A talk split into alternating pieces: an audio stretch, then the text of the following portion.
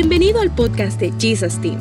Jesus Team es el ministerio de jóvenes del Centro Cristiano Betania, ministerio en el cual compartimos juntos la palabra de Dios.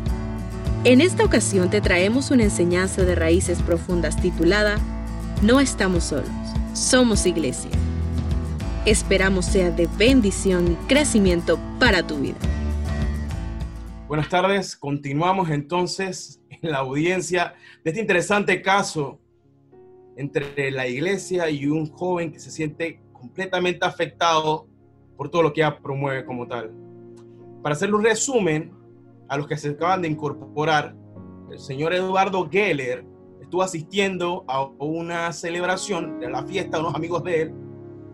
Él pues va a esa fiesta con su hermano, por lo que comprendo, en esa fiesta que estaba oficiando la ceremonia estuvo dando un mensaje que impactó la vida privada de este caballero. De manera tal que él hoy está demandando a la iglesia, quien a través de uno de sus representantes, señorita Caballero, pues está dando respuesta a la misma y ha traído una serie de testimonios, al igual que él nos presentó un video que la verdad que no comprendimos. Más, nosotros queremos en este momento, pues, quitarle un poco el punto este religioso que tal vez pudieran estar esto dando la señorita Caballero junto con sus testimonios e invitar a una psicóloga que es parte del staff, que es la psicóloga Clarisa. Por favor, producción, a pasar a la licenciada Clarisa para que nos comente un poco acerca de este caso y nos explique sobre este tema y poder nosotros darle un giro, ¿sí? desde el lado más científico a toda esta situación. Gracias. Por fin algo coherente. Hola. Hola. Buenas tardes. Hola, buenas tardes. Excelente. Producción, colabórenos, por favor. Gracias. Sí. Eh, bueno, quisiera comenzar mi, mi exposición mencionando que el hombre, al contrario de muchos animales, ¿Se escucha o está teniendo problemas en el audio? Es algo de feedback. Yo creo que producción se debe poner más a tono con la situación. Gracias.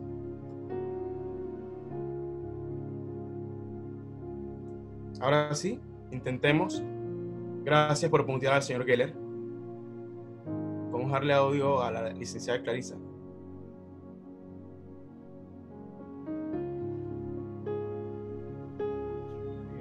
Hola. Se escucha un poco como feedback, pero continúe. Ahora sí, perfecto. Sí. Ok, les mencionaba. Les mencionaba que eh, hablando sobre el caso que está exponiendo los litigantes, es importante que podamos eh, anotar que el hombre es un ser social 100%, al contrario de muchos animales. Esto implica que la supervivencia como individuo es completamente imposible sin la interacción con otras personas. Si estuviéramos solos no pudiéramos ni reproducirnos, ni comunicarnos y mucho menos aprender de los demás, que creo que es una de las, de las, de las ganancias y beneficios más importantes que podemos tener de compartir con las demás personas. Definitivamente la vida de cada uno de nosotros se empobrecería en todos los sentidos si no pudiéramos vivir en sociedad. Eh, ahora en específico, hablando sobre la comunidad, como había mencionado una de las litigantes, es una de las mejores maneras de experimentar los beneficios en común. Una comunidad es un, es un conjunto de individuos que tienen en común un elementos, por decir eh, un ejemplo, la iglesia, como mencionaba la señorita Caballero, es, eh, es una comunidad que tiene en común su fe, su creencia. Ahora, es muy importante que podamos eh, aclarar que, como lo dicho anteriormente, todos necesitamos ayuda. Nos necesitamos los unos a los otros para vivir en comunidad, para vivir con los beneficios de, detenernos y de compartir nuestras cargas. Definitivamente pedir ayuda es un acto de humildad y de valentía que no muchas personas lo tienen claro. Eh, definitivamente puede que, que una de sus motivaciones pueda venir de la manera en que han sido criados o quizás inclusive puede ser una, una preferencia eh, basada en el orgullo quizás. Eh, sin embargo, definitivamente es eh, importante que podamos reconocer que necesitamos ayuda. La ayuda puede venir por medio de un apoyo emocional para cuando estamos pasando por dificultades. En momentos en que estamos pasando por dificultades muchas veces tendemos a olvidar que las emociones y que los sentimientos negativos se pueden vivir de un modo muy distinto si contamos con el apoyo de otras personas. La tristeza, la desilusión, no se tienen que vivir de una manera aislada. Si vivimos en una sociedad, en una comunidad específicamente, es para poder recibir ayuda y para poder ofrecer ayuda a otros. Ahora, eh, como mencionaban también, podríamos incluir la iglesia como lo es un grupo de apoyo. Un grupo de apoyo es una estrategia dirigida a la cooperación, al apoyo entre varias personas que viven una misma situación, una misma circunstancia, de manera que cada uno contribuya a mejorar al otro. Entonces podríamos eh, considerar que la iglesia es un muy buen grupo de apoyo o es una comunidad en donde se pueden experimentar varios grupos de apoyo en los cuales las personas puedan beneficiarse y mejorar entre dentro de sus, eh, sus cosas en común, pueden ayudarse a mejorar. Muchas gracias, licenciada. Entonces, el ser humano realmente necesita esta interacción entre otros para poder sobrevivir. Y parte de, de la reacción que pueda tener cada cual tiene que ver precisamente con la formación que ha tenido o con las experiencias a través de su ciclo de vida. ¿Es verdad? Así es. Entiendo, excelente, excelente. Vamos a, continuar ahora trayendo a otro experto. Y gracias, licenciada Clarisa, por, por, su aporte. Creo que nos ha aclarado bastante a mi persona y al equipo de los jurados de conciencia. Ahora queremos invitar también, pues, a un pastor de una iglesia local, una pequeña iglesia local, dado que le hemos dado este giro un poco más científico, una, una, explicación un poco más, más lógica, una perspectiva del análisis del ser humano como individuo, como parte de esta sociedad, vamos a invitar pues a, a, un pastor para que nos explique en qué se basan esos principios que ellos plantean sobre la necesidad que tiene el ser humano de vivir en sociedad, ¿sí? Y, y, y de vivir pues en comunidad, sobre todo con un, con un equipo de personas, o como bien dijo nuestra experta, con un grupo de apoyo como en la iglesia. Así que vamos a invitar al pastor Juanpi para que pase, por favor, y se incorpore a la audiencia. Señor juez, ese era, ese era el que estaba el día. a ver, señor Eduardo. Mire, lo traje una conspiración. Pero señor, estamos intentando darle a usted, pues, el espacio para que usted se exprese. Pero le voy a pedir por última vez, si no quiere que lo saquemos de la audiencia, que se comporte. A su mano derecha usted tiene un vaso con agua, haga uso de él y cálmese. Señor Juan Pablo, por favor, le damos la palabra. Gracias, pastor, por participar con nosotros en esta tarde. Y agradecemos pues que nos expliques la perspectiva de ustedes como iglesia.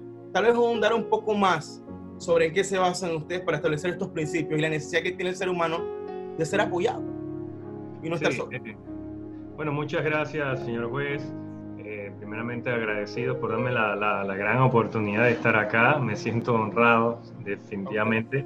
Eh, y quiero aprovechar primeramente para de repente pedirle perdón al señor Eduardo Geller, eh, por si en algún momento pues lo he afectado con alguna palabra. Eh, sinceramente no, no, es mi intención. realmente sin conocerlo puedo decirle que, que usted es una persona muy especial creo que ha logrado tantas cosas porque, porque definitivamente Dios le ama. Em, y bueno, gracias también a él porque realmente fue una fiesta muy hermosa. Gracias por haber hecho esa gran inversión. Todos lo disfrutaron. Fue un tiempo maravilloso. Y bueno, quiero aprovechar la, la, oportunidad que me está dando sí, para tener una pequeña intervención nada más, porque de repente sí se quisiera saber el término de iglesia qué es. Y, cuando uno va al original griego, es la palabra eclesia, que significa una asamblea que se reúne por un propósito, un grupo de personas que se reúne con un propósito. Y yo creo que esa palabra de propósito es lo más tremendo que, que, podamos, que puede definir a esta comunidad como iglesia, que es que tienen un propósito. Y el propósito es eh, realmente el que nos dejó Jesús. Cuando uno piensa en Jesús puede pensar en una persona que, que vino a salvar, que vino a amar. Uno lee las historias, todo lo que él ha hecho y puede ver ahí que es una persona que realmente ama. Eh, así que el propósito principal de la iglesia es transmitir lo que transmitió Jesús con nosotros, que nos amó.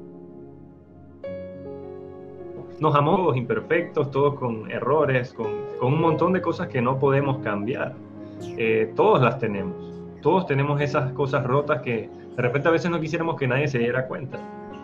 Y, lo más increíble, señor juez, eh, hablando del término iglesia, que, que para poder entenderla y para poder comprender lo importante que es, es que Jesús escogió esta comunidad para poder que transmitiera el mensaje más poderoso, más grandioso que puede existir en la humanidad, que es el mensaje del amor de Dios y es el mensaje de la salvación.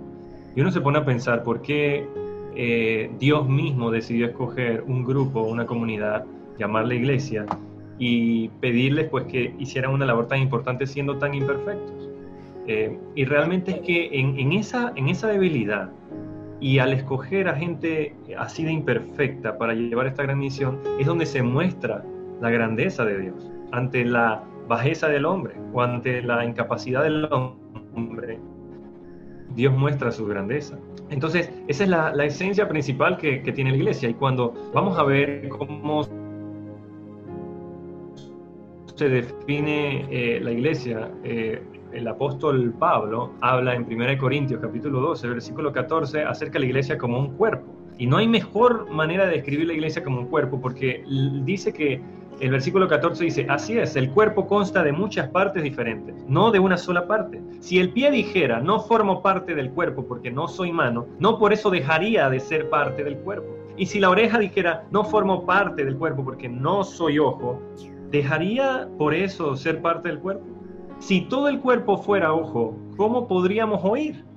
O si todo el cuerpo fuera oreja, ¿cómo podríamos oler?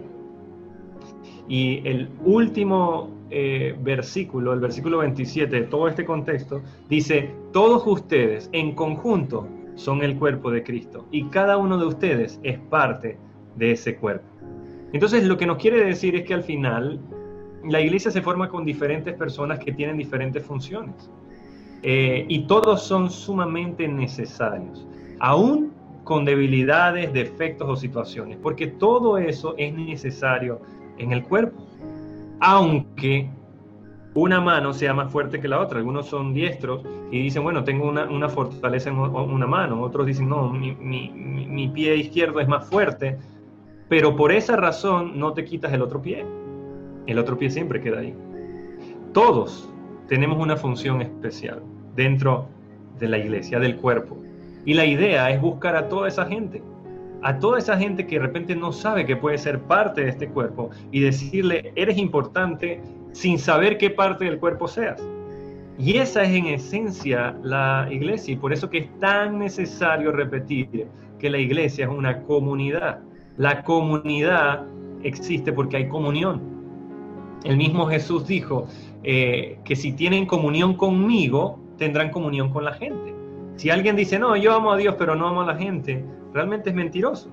Porque cada vez que uno ama a Dios, puede amar a la gente. Y, señor juez, quiero, quiero terminar con un ejemplo sencillo. Yo como padre quisiera que, que, mi hijo estuviera en un equipo de fútbol. Que, eh, perdón, que fuera eh, un gran futbolista. ¿Qué, usted considera que sería lo primero que debo hacer con mi hijo? ¿A dónde lo tendría que llevar o inscribir? En una academia de fútbol o un equipo de fútbol para que se forme. Es correcto. No hay manera de que mi hijo sea un gran futbolista si no forma parte de un equipo. En cambio, los mayores jugadores de fútbol son gracias al equipo en donde están. No pudieran llegar allá si no hubieran estado siendo parte de un equipo. Y así es realmente la iglesia. Nosotros debemos formar parte de un lugar, de una comunidad que nos permita acercarnos a Dios y amarlos. Y yo sé que de repente el señor Eduardo Geller ha podido tener ciertas situaciones con personas. En algún momento tal vez alguien lo lastimó, lo hirió, o tal vez no lo consideró importante en el cuerpo. Pero aún con todo lo que él tiene y es, es importante en este cuerpo. Como todo el jurado de conciencia o todos los que nos puedan ver, eres parte de un gran cuerpo. Aunque no sepas cuál es tu función, ya tienes valor. Ya eres escogido, ya eres amado. Y si no puedes seguir eh, adelante solo, te tengo la gran noticia de que este cuerpo te va a ayudar. Si mi mano izquierda sufre alguna raspadura, la mano derecha viene y la tapa automáticamente para impedir que mi mano se desangre. Porque eso es el cuerpo. El cuerpo cuando es lastimado se ayuda, se apoya, por peor que sea la situación. Y eso es realmente lo que, lo que se puede resumir como la iglesia. Y eso es lo que los quiero invitar a todos a poder considerar. ¿Soy parte de algo que me ayuda, que velan por mí? ¿O acaso he decidido abrir mi corazón para pedir ayuda? Y yo creo que eso es algo que podemos pensar. Pues podemos analizar.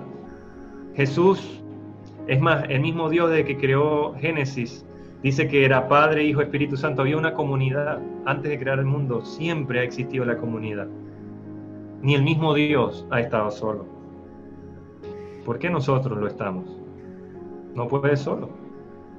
Necesitas ayuda. Gracias, señor juez. Excelente, pastor. Todos son especiales y juegan un rol importante. Es lo que comprendo. Wow. Creo que con esto, de una forma interesante, culmina su, su aportación, ¿verdad? Así es, juez. Vamos entonces a darle el pase a producción que va a estar junto con el jurado de conciencia, porque creo que realmente se ha podido avanzar mucho en el crecimiento de todo este caso. Y me gustaría que el jurado de conciencia ya en este momento pues delibere el, el caso y tome una decisión.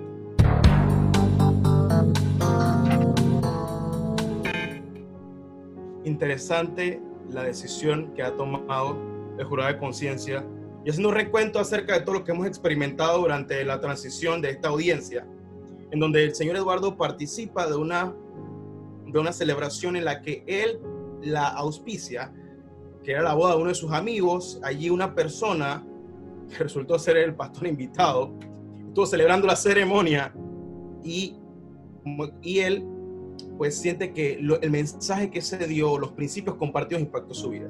Lo interesante aquí es que cuando traemos a los expertos para los efectos de definir la parte medular de todo esto, que es el impacto que tiene el término iglesia en la vida del, ser humano, en este caso el señor Eduardo, nos encontramos que desde la perspectiva psicológica, el, eh, el hombre es un ser social y pues un ejemplo de comunidad de la misma iglesia.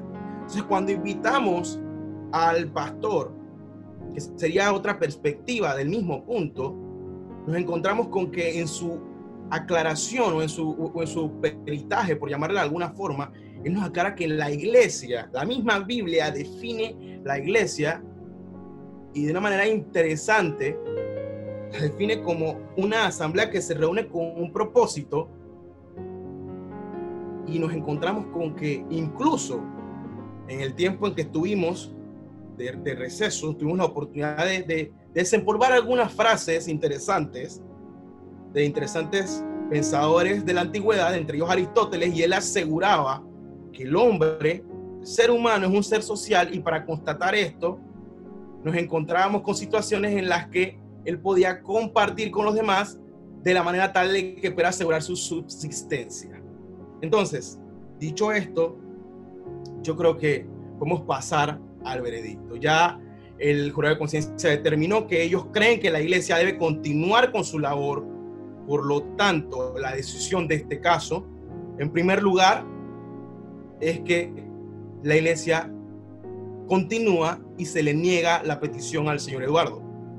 Dado que se ha comprobado que los hechos que él asevera simplemente ha sido una interpretación un tanto distinta por una experiencia un poco aislada, dado que el objetivo y, se ha compartido a través de los testimonios de la iglesia simplemente es transmitir amor. Y que la iglesia se ve a sí misma como un cuerpo cuyos miembros interpretan diferentes roles y cada uno cumple una función específica y es importante. Lo segundo de esta decisión, señor Eduardo, y esto va con usted, es que le recomendamos. Podríamos ordenarle, porque recuerde que usted firmó con nosotros un acuerdo en el cual usted se iba a someter a mi decisión, pero le recomendamos que siga participando de esta hermosa comunidad que se conoce como la iglesia.